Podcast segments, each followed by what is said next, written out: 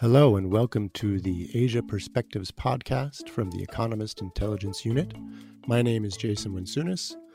I'm a senior editor with the Economist Intelligence Unit, and I'll be your host this episode for a topic on artificial intelligence, particularly the cooperations and frictions over it between China and the US.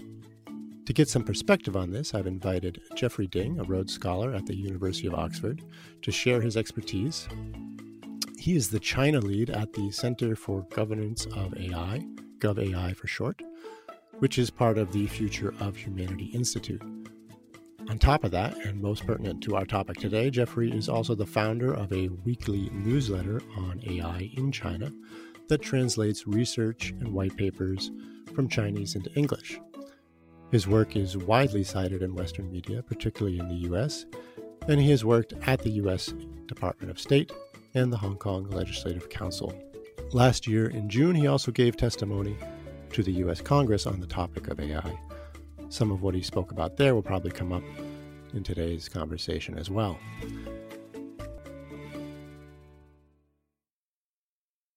So, welcome, Jeffrey. Welcome to Asia Perspectives. Thanks, Jason. Glad to be here.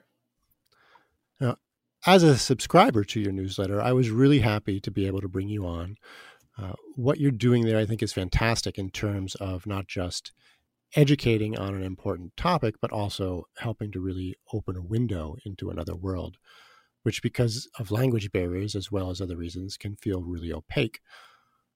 I think the world in general needs more of that kind of visibility. So maybe let's start right there. Briefly tell us you know, about the newsletter, what prompted its creation, and what you hope for it to achieve. Yeah, initially it started uh, very organically out of doing background research for a report I was writing on China's AI dream. And I was translating a 500 page book published by Tencent, which is one of the leading tech giants, and a Chinese government think tank. And I was just sending out some interesting chapters to colleagues and friends uh, in an email, and there was a lot of excitement about it. So uh, began to do a weekly email and scaled it up to a newsletter from there. So it's been uh, it's been a bit of a wild ride, uh, but yeah, now we have over 7,500 uh, readers and also over 150 paying subscribers who uh, support the work and contributions from other translators. And now let's back up maybe one more step. Can I get you just to tell us in an elevator pitch fashion you know what is AI and maybe what it isn't too. The easiest way to think about AI is to think about different tasks um, related to human intelligence. So, perception, perceiving the outside world around us, uh, decision making, taking that information, and then implementing an optimal decision. AI refers to substituting machine um, processes uh, for those human processes. So, when we're talking about AI in, um, say, medical applications, one of the big things that I always see is how much faster AI is able to diagnose, say, radiology, uh, to be able to, to read those. Is that something that uh, we can expect more of that sort of pattern recognition and like are you able to tell us a little bit about how that even works? Yeah. Uh, pattern recognition is definitely a huge part of it uh, with the radiology example that comes from advances in deep learning uh, trained on large data sets of different types of scans. So for example lung scans. And then yeah, the machine um, and the algorithm is able to recognize particular patterns uh, that would indicate, for example, n- pneumonia from uh, different lung scans. So it, it does seem to be a technology that's advancing quickly in different domains. And the key part of it is that it's not just pattern recognition for lung scans, it's also pattern recognition for uh, translating language, uh, also pattern recognition for being able to perceive stop signs, uh, which could potentially enable autonomous vehicles. So the key part of AI is that it's a general purpose technology that will transcend uh, multiple application domains. Now, in your research, when you're, you're reading these uh, papers from China and, and looking at the different things that are happening, are there, say, top three most interesting papers from China that your team has translated? You know, what, were the ones that made you really stop and think, "Oh, wow, this is this is something that can have a big impact"? Yeah, in terms of academic papers, uh, we don't particularly translate too many of the academic papers because usually the top academic publications from Chinese researchers uh, get published in English language forums. Uh, so the top papers will usually be uh, preprints on arXiv first and then submitted to some of the top AI conferences like NeurIPS. Uh, so, an, as an example of that, which uh, doesn't really count as a Chinese paper, or at least the lines are blurry, um, but it's an interesting example, is uh, ResNets, uh, residual networks, uh, which are really important in terms of a method for deep convolutional models. Uh, so just adding, uh, being able to add layers and layers um, of neural networks and train deeper and deeper networks. And it's a very fundamental advance. And that came from a team of four researchers at Microsoft Research Asia. So that is based in Beijing, China, uh, but it's a US tech firm in Microsoft. And yeah, those four uh, researchers were all of Chinese ethnicity. Um, one of them now works at Facebook, Kaiming He, uh, and three others work in China's uh, AI startup scene. Uh, so that's one of the really important advances in terms of academic breakthrough publications. But um, if you look at the macro picture of overall academic articles, uh, the major contributions uh, at kind of the fundamental uh, frontier of machine learning and AI, those are mostly coming from uh, US, UK institutions. Now, part of what you study, as I understand it, is not just technology, but also international relations around that sector.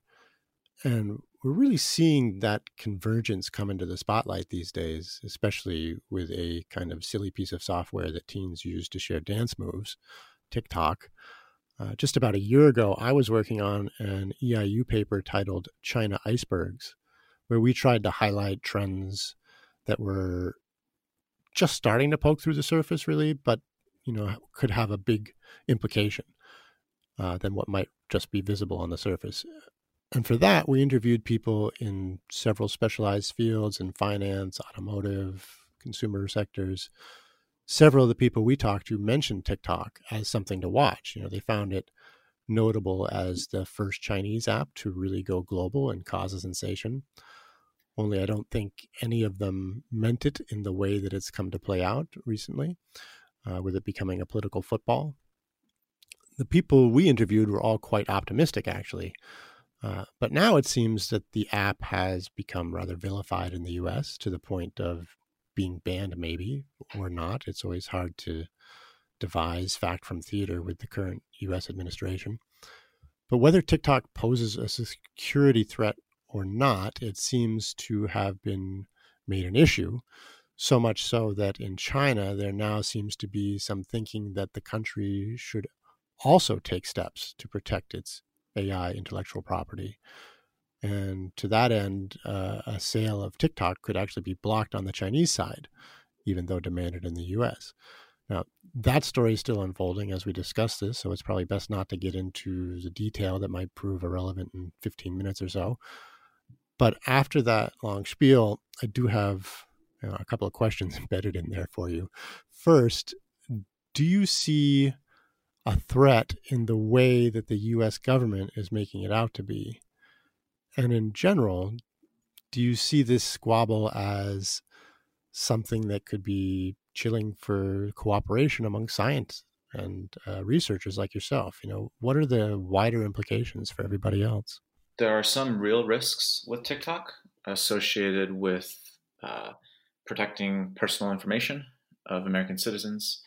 Uh, there's potentially some risks uh, with any social media platform that has wide reach and the types of messages that get promoted there and who's in control of those messages.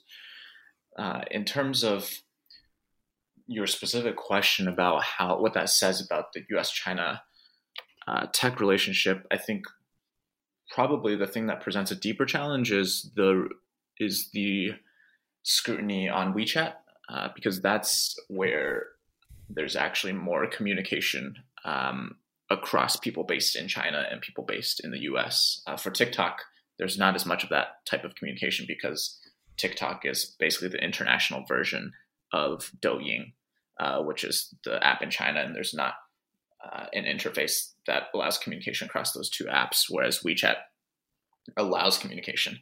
So that the scrutiny on WeChat and uh, the ability to access WeChat uh, is really important to build ties between yeah the researchers I'm following and translating and learning from in WeChat groups. Uh, that really informs my research, uh, and also especially um, Chinese international students, visiting scholars, visiting academics who uh, are also bringing their expertise and their networks in China to the U.S. innovation ecosystem. Uh, that seems to be the bigger threat. Um, not to downplay the the TikTok threat, um, but I think relative to the the news coverage and the buzz, uh, I would put more emphasis on WeChat as uh, yeah the more salient threat to a harder form of decoupling, perhaps. So my experience with working with people in China is that they don't answer their email anymore because internally they all use WeChat. If I send an email to somebody in China, it might take two weeks for them to even see it because it's email is almost going down the road of uh, like the fax machine. It's just nobody uses it. Yeah, yeah, that's that's definitely true. But what about the the, the collaboration aspect on the science uh, front? I, have you seen any backing off yet, or or consequences from the, like a TikTok type fracas?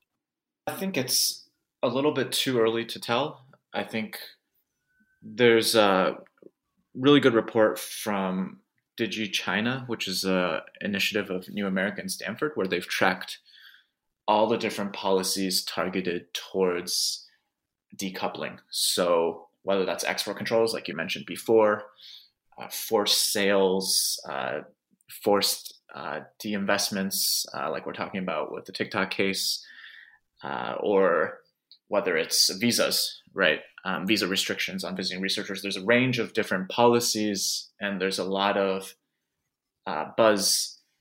Uh, the question is, how are those going to be implemented? How are those going to be enforced? What are the second order chilling effects and spillover effects that come from perceptions people have about these policies?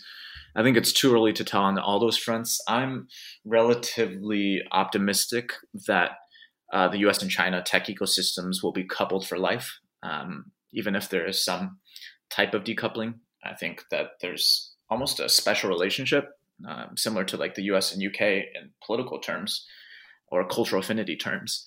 Uh, but there's almost a special relationship between the US and China in science and technology. Uh, we are each other's uh, largest international collaborator on papers and publications uh, uh, for the ones that are internationally co authored and uh, yeah, there's a lot of indicators that show um, that's that the U.S. and China will still be coupled and are even growing more coupled. So um, payments for technological licenses, um, the I think the IMF tracks those, and those have continued to increase um, year after year from uh, Chinese companies buying uh, U.S. tech licenses. Uh, so I think I'm not convinced that there's going to be a very hard decoupling just because um, I don't think anyone has done the actual tracking of the effects um, and can show the indicators of this um, type of decoupling. And I think a couple of those indicators that I just mentioned will remain sticky and resilient and may even grow more coupled in the future. So that gets close to what you were talking about when you gave testimony to Congress last year. Can you tell us, you know, briefly why you were there and what was the message you wanted policymakers to hear? Yeah. So last summer, uh, the U.S. China Economic and Security Review Commission, which is uh, the Congressional Commission uh, on U.S. China relations, they asked me to give testimony to assess the relative capabilities of China and the U.S. in AI. Uh, it's a hot topic. It's a sexy new technology, so there's inevitably been a lot of hype and comparisons between the two countries. Yeah, my argument was that China is not poised to overtake the US in the technology domain of AI, and that the US maintains structural advantages in the quality of inputs and outputs into AI, uh, the fundamental layers of the AI value chain, and key subdomains of AI. And part of that conclusion came from trying to more systematically slice up this really fuzzy concept of national AI capabilities. So, what are we even comparing in the first place? And I just tried to take three different cuts at it. So, one cut was looking at scientific and technological inputs. So, that would be how much funding are you putting into this? Um, versus, uh, and how much like AI talent do you have um, versus outputs, which is what types of papers are you producing? What types of um, patents are you actually producing? Um, and the second cut was to divide national AI capabilities into different layers of the AI value chain. So, foundational technology, like who is producing the open source technology that is the backbone of all these different AI applications people are building, the technology layer, and then the application layer, which is the end devices that are being sold or the end services that are being sold. Um, and then the third cut I took was just, uh, as I mentioned in the intro, AI is such a general purpose technology. You almost have to separate out separate it out into different subdomains. So computer vision, whoever's ahead in computer vision might not be the leader in predictive intelligence, um, and that might not be the leader in natural language processing so trying to take that more comprehensive approach, uh, I came to the conclusion that the U.S. is still pretty far ahead in national AI capabilities. So I watched some of the testimony that you gave, and you gave a bunch of numbers that illustrated basically what you were just saying, uh, which I actually found surprising because the narrative, at least on this side of the Pacific, is that companies like SenseTime and products like uh, Megvii's Face Plus Plus is where China is really far ahead. You know, so for our audience today, do you still have those stats uh, available? Can you tell us what, what those were? Yeah, I think uh, the companies that you've cited are really good examples of where China is ahead in particular subdomains. But facial recognition technology to enable more precise surveillance is not the only thing that AI presents opportunities for, right? And it's not necessarily like the the important part of general purpose technologies they lead to an economy wide boost in productivity growth. And I don't really understand why there's so much focus around whether China's ahead in being better able to surveil their population because that doesn't seem to lead to an economy wide productivity boost that like past GPTs have done, like electricity. So if you take a broader view of uh, AI is this domain that is not just uh, facial recognition for narrow purposes. Um, I think some of the numbers are pretty favorable uh, for the US. So um, while China leads in overall AI papers produced, um, in 2016, those papers were 15% less cited than the global average. So not even at the average. Um, whereas US AI papers were cited 83% more than world average um, you, you find a similar quality versus quantity distinction in terms of patents. Um, China ranks fifth, far behind the US, uh, which ranks first in terms of highly cited patent families.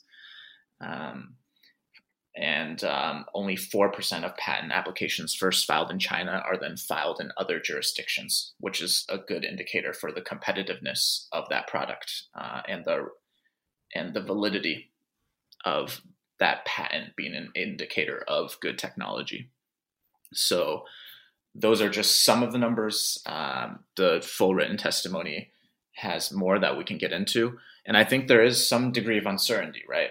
Um, with all these types of estimates, uh, different organizations like Center for Security Emerging Technology and uh, another U.S. think tank, uh, Institute of Defense Analysis, they've tried to tackle this what would seem to be a simple question: Who's spending more uh, government R and D on AI?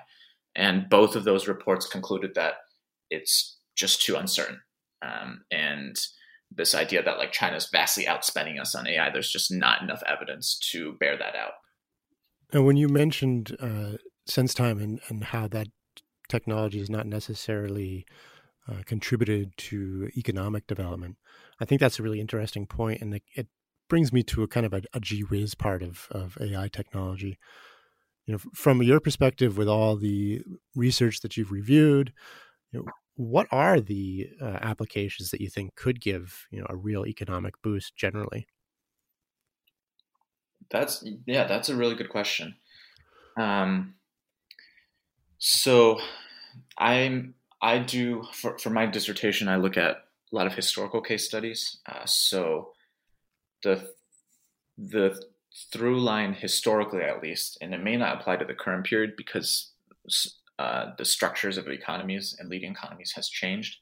Uh, but in the past, a big factor has been uh, the effect of general purpose technologies in the ma- manufacturing sector as a whole. So, one of the key ways through which electricity uh, allowed US productivity growth to surge was factory electrification. And instead of factories being driven by belts and shafts connected to a central steam engine, uh, they could eventually be driven by electric motors powering individual machines. So when the central engine breaks down or one shaft goes out, um, the whole factory wouldn't grind to a halt, and not all the machines would have to operate according to a single schedule. Uh, you could drive machines uh, based on the schedule and power level that was the most efficient.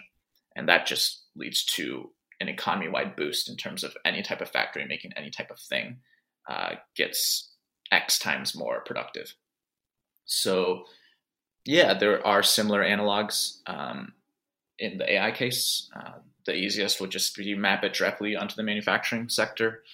I've done some translations in China AI uh, looking at smart manufacturing, and these are less sexy or less um, less newsworthy as facial recognition for surveillance, um, which of course is like troubling for a lot of other human rights concerns um, and other political concerns. Um, but when it comes to productivity, uh, the more important um, applications of computer vision might be in um, machine quality inspection. So using computer vision to figure out if you can find defects in making knives before they get to the end of the production line and you have to start all over again. Uh, so simple things like that could perhaps increase uh, the efficiency of production lines substantially.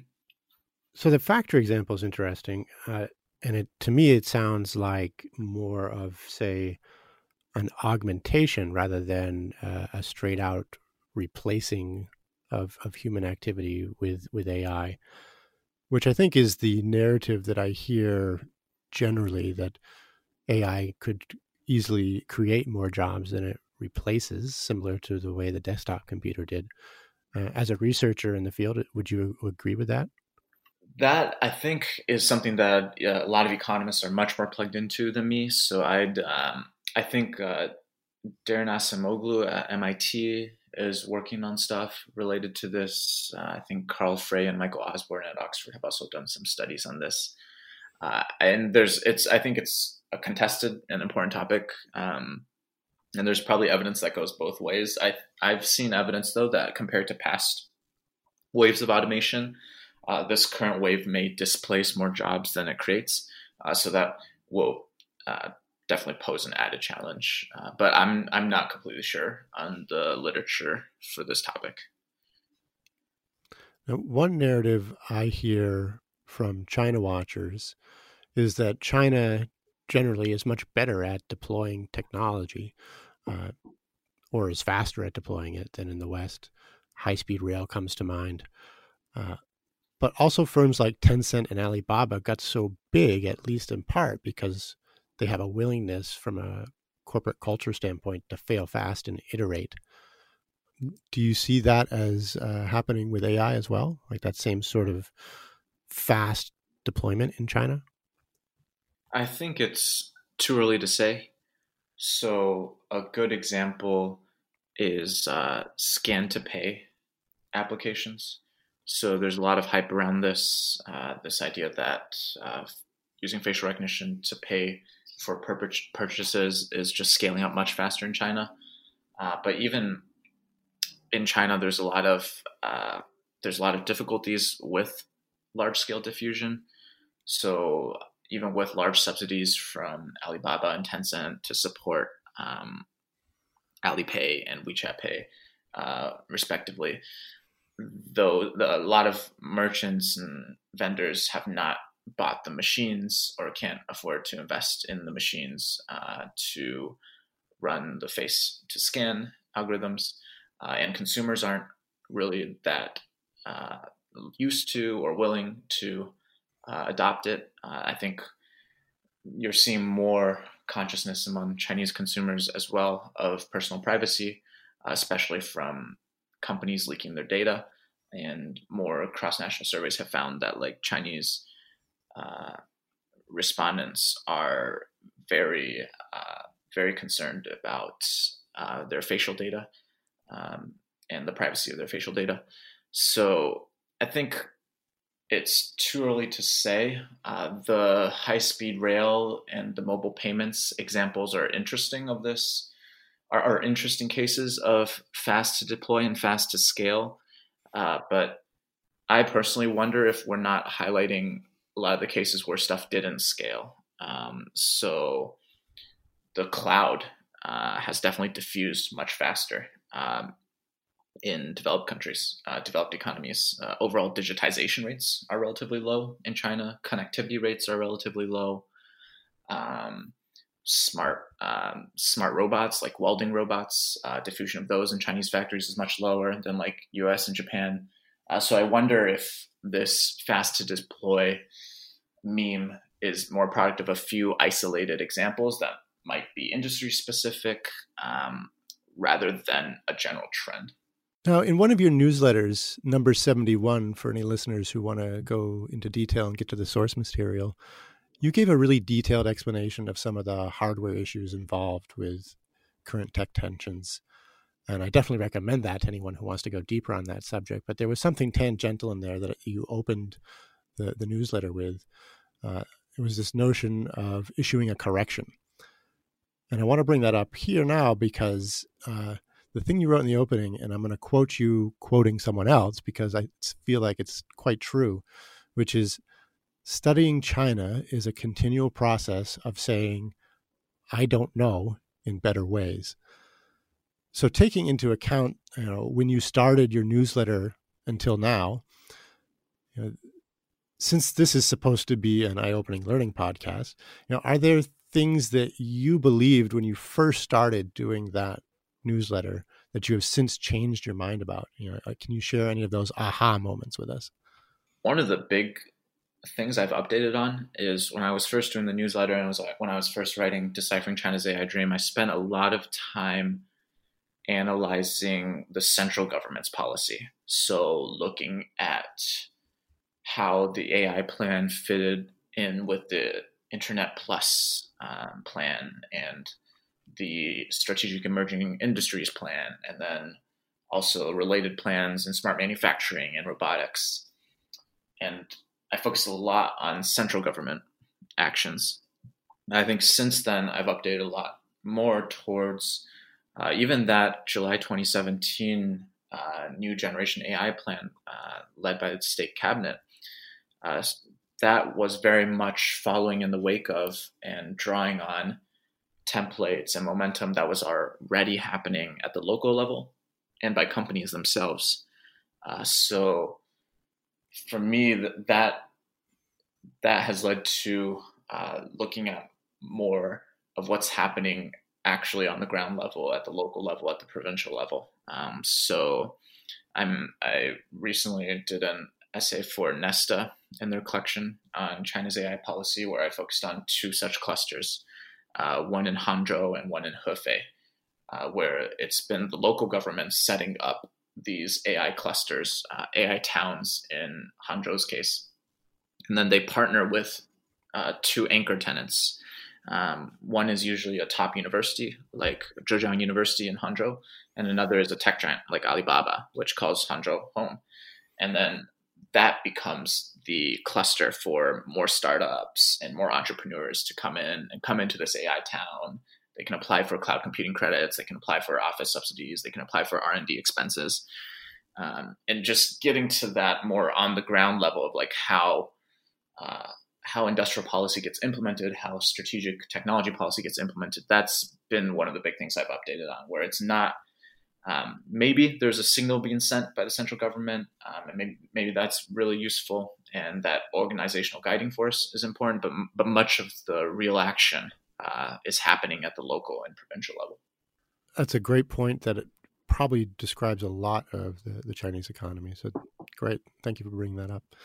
Now, a lot is focused on the U.S. China tensions, but obviously, you know, there's a lot more in the world than these two superpowers. What about countries, other countries or other regions? You know, who else is making advances in AI? Do you see much from the rest of Asia, say Japan or Korea? Yeah, that point that you make is one of the big blocks that I'm trying to get around, which is I think of things very much in like this US China binary. But when I read Chinese language materials and when I read what Chinese scholars uh, and thinkers are conceptualizing and how they're framing things, oftentimes it's not just US China. Oftentimes the comparators for China in their case are Germany or Switzerland or Japan, uh, like you mentioned. And so, uh, bringing it back to the intelligent manufacturing case that we talked about earlier about using uh, machine vision uh, to do quality inspection of like knife defects on the production line. Uh, articles about that, the comparison is towards how China can close the gap with Germany and Switzerland uh, and the Japans of the world that are having are have have much more efficient manufacturing lines and have adopted some of these um, machine vision and quality inspections uh, to make sure that they don't they don't have a lot of defects at the end of the production line. And yeah, I think a lot of the focus in China is trying to escape this middle income trap.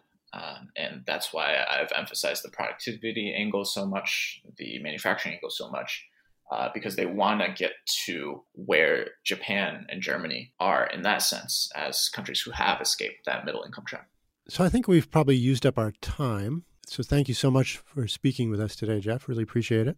Thank you. Uh, it's great to be here. And why don't you give the web address for your newsletter? So for any listeners who want to sign up for it, they'll know where to go. Yeah, uh, you can find ChinAI newsletter at ChinAI with just one A. So C H I N A I dot substack dot com. Thanks again for your time, and thank you as well to our listeners for spending the half hour with us. For more on EIU research, please visit our website, perspectives.eiu.com. And if you're interested in the report that I mentioned at the top about what's under the surface still in China, when you get to the website, type in China icebergs into the search box, and that will take you to the report. As always, if you have any feedback or questions about this podcast or any aspect of work from the Economist Intelligence Unit, you can email to Asia Perspectives at economist.com. Thank you again from the editorial team at the Economist Intelligence Unit, and please subscribe.